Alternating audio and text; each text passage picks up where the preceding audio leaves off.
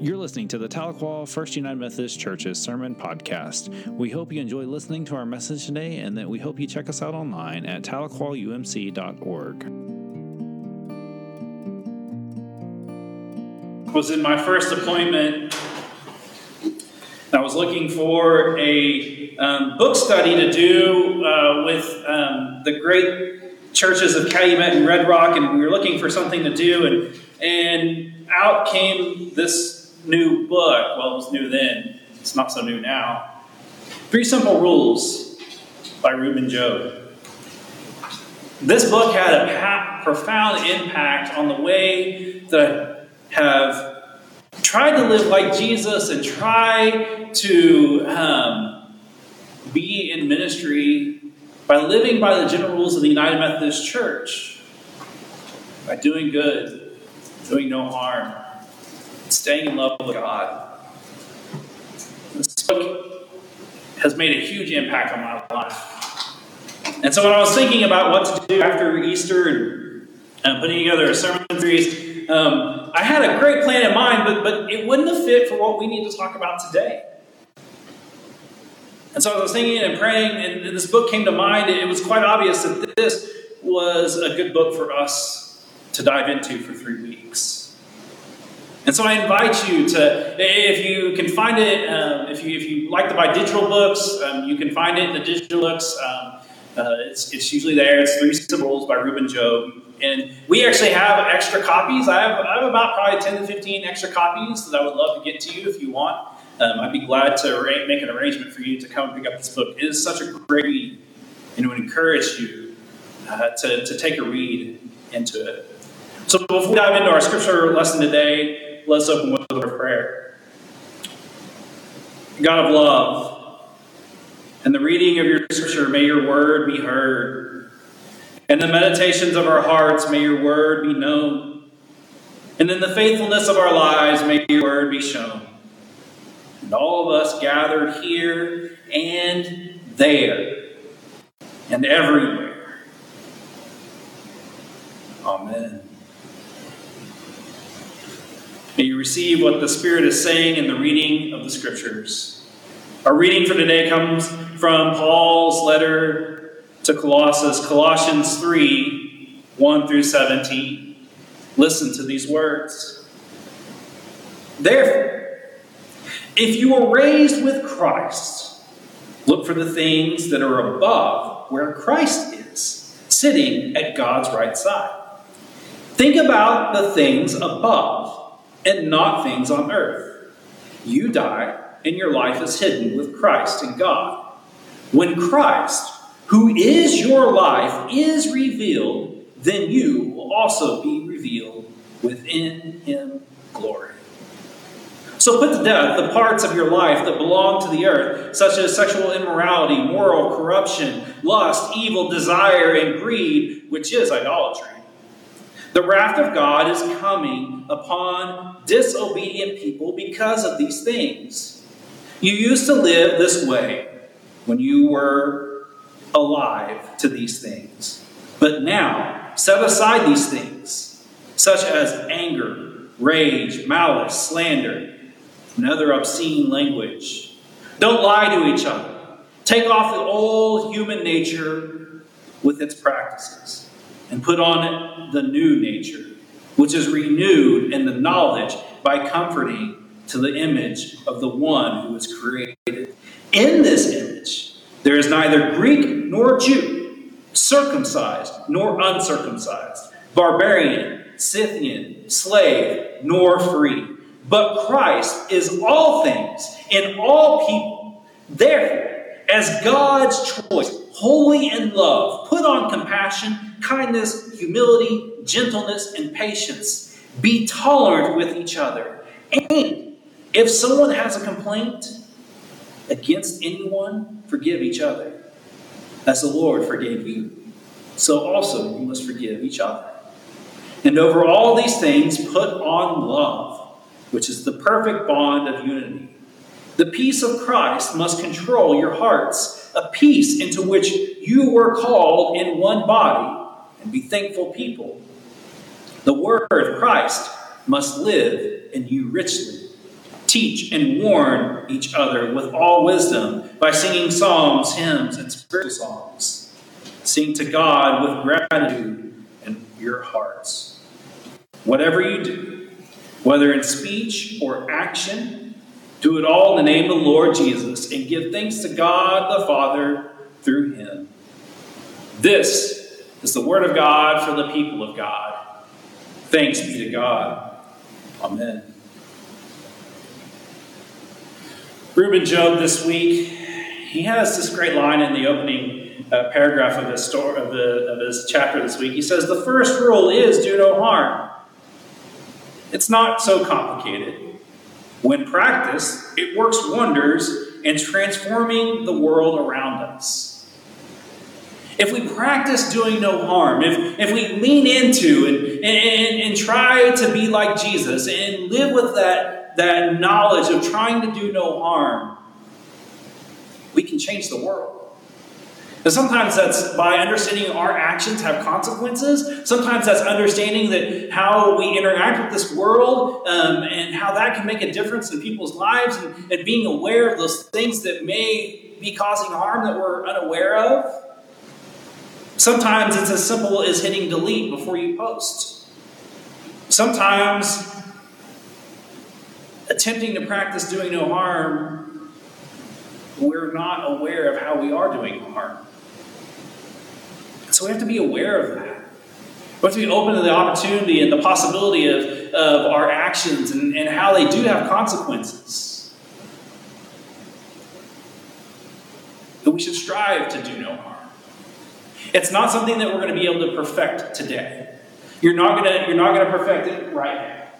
It's something that we continually practice. It's something that, that we have to continually to work on. It's something that, that the more we practice it, the more we're aware of it, and the more that we become aware of the harm that we can cause. And what a, what a season to be talking about doing no harm when we talk about safe social distancing and the practices that we practice. We still need to continue to wear masks when we're out in public. Some way we don't cause harm to ourselves and harm to our others because we don't know if we're carrying the disease. And we don't know around us who may be carrying the disease. But if we practice just safe and social distancing, washing our hands, doing all those things, we can try to minimize the effects of this pandemic. So, how do we really practice doing no harm? I think it's as simple as listening. Sometimes we get so caught up into everything that we want to respond. And, and sometimes people, even if we disagree with them, they just want to be heard. And if we practice listening, we can get to know the other so much better. And yeah, if we disagree with them, that doesn't mean we have to believe them, but we can still love them. But we can still care for them and see them as a child of God. Paul Tillich, in his book, Love, Power and Justice, wrote these words In order to know what is just in a person to person encounter, love listens. It is its first task to listen. No human relation, especially no intimate one, is possible without mutual listening. And some of you may have seen me post this, and, and that line was actually reshaped and, and requoted as the first duty of love is to listen. And so if we challenge ourselves to listen to people, we can begin to practice what doing no harm looks like. And most of the time, we just need to self filter. I can think of the times that I've caused problems or, or headaches in my life. If I would have just said not anything, if I would have just listened, if I would have just hit delete, I could have kept some of the from happening. When we listen to another person and we see them as a child of God, it challenges us. But it's okay to disagree with a person. It's okay to disagree, and, and yet, yes, you can still love them. And, you know, we should never cause harm to people because they're different than us. At least that's how I was taught. I didn't even grow up in a Christian home. That was a basic rule for us treat people how you want to be treated. Maybe No, it's the golden rule. What if we practice the platinum? And the platinum rule says we should do unto others the way that they want to be done to them. So, in other words, you treat people how they want to be treated, not how you want them to be treated. And that requires listening. That requires us to be aware of our actions and inactions. And, and yeah, that's a lot of work, but, but when we think about it, we, we have to open ourselves up to how we can do no harm. And realize that sometimes when we think we're helping someone out, we're actually causing more harm and twisting that knife a little more because they may be dealing with something that you're not even aware of because we're not listening. We're not paying attention. If we open ourselves up to listening and to loving and to being aware of our actions and inactions, that's how we practice doing no harm. And it's not easy because we get caught up we get caught up on our vision and, and what we want. We get caught up on how things ought to be in, in our world, but, but that's not really what God wants us to do. God wants us to work together and, and to not worry about the things that separate us, but realize that we're together in Christ. I love the line in today's scripture reading. There is neither slave nor Greek, nor Jew nor Gentile that we're all together, but Christ is all things and all people. We got to put on compassion, humility. But we can't do that just by having it be our way. We have to be willing to submit ourselves to God and allow God to work on us and through us. And that takes a great deal of listening and being aware. I love this line in, in, the book this week, in the chapter this week. It, it reminded us that when I'm determined to do no harm to you, I lose my fear of you. And I'm able to see you and hear you more clearly. Disarmed of the possibility to do harm, we find that good and solid place to stand where together we can seek the way forward in faithfulness to God. Job's words here just so powerful. When we strive to do no harm, and we pay attention, we do lose the fear of the other. And you are able to understand people more clearly. When we open ourselves up to listen, we can find that place where we stand together. And we can move forward living the way that God called us to. I'm reminded of this other story that I came across this week. I came across this really great story. It's about author and leadership coach uh, Tim Sanders tells the story of a young man named Steve who was challenged by one of Sanders' radio interviews. He said, Steve resolved to visit each of his employees, all six, whom he had not seen face to face in over six months.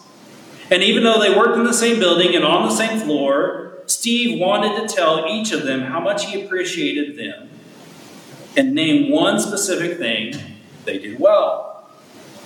So, after a visit from Steve, one of his software engineers, Lenny, presented him with an Xbox gaming console. Steve was taken back by this gesture, as he knew Lenny had taken pay cuts over the last year. Lenny explained that his mother had died the previous year. He had become extremely depressed. He bought a gun.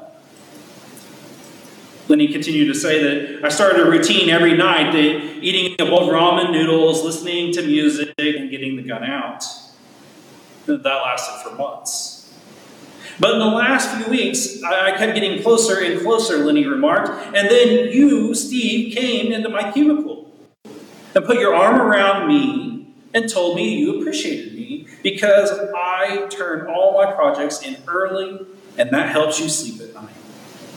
You also said, I have a great sense of humor and you're glad that I came into your life. And that night I went home, ate my ramen, listened to my music, never got the gun out. It scared me silly for the first time. And all I could think of is what you said that you were glad I came into your life. And so then that next day, I went back to the pawn shop and sold the gun. And I remembered that you said you wanted an Xbox. So for my life, you get the Xbox. Thanks, boss. We never know how we can make an impact on people's lives. But if we open ourselves up to listening, we can change the world. If we open ourselves up doing no harm and being aware of how our actions can cause harm, we practice it a little bit better. We dive a little more. We grow a whole lot more. It's not easy. Doing no harm is probably the hardest thing to do, and I really would have been nice if it started with doing good, because that's easy, isn't it? But if we practice doing harm and are aware of our actions, we can live into what the said today. That whatever you do, whether it's or action, do it all in the name of the Lord Jesus Christ and give thanks to God the Father through Him. And those are important words to live by. And Job concluded this chapter this week. He said, To do no harm means that I will be on guard so that all my actions and even my silence will not add injury to another of God's children part of God's creation. And so, church, I want to encourage you this week to practice no. But I want you to know that you're not alone, that there's a whole cloud of witnesses attempting to do the same thing. So it'll be okay. Practice doing no harm. Practice. And we'll get right. We still have a lot of work. So first, do no harm. God of love, come and fill our hearts with your peace. Come and love us and care for us. And be with us in every step and every breath. We know that you are with us and we are not alone. So help us practice doing no harm. Help us to love our neighbor by listening being aware. Help us to share love, not by hitting sin, but hitting delete. Help us be aware of our words. And Lord, just help us do no harm. Because if we're going to make your kingdom real and a reality in this world, in this time, in this space, we need to do that, to do no harm. So, Lord, be with us in this time and space. In your name we pray. Amen. Thank you for listening to Tahlequah First United Methodist Church's Sermon Podcast. We hope you've enjoyed listening to the message and that we hope that you come and check us out at tahlequahumc.org. Thank you, and we hope you have a blessed week.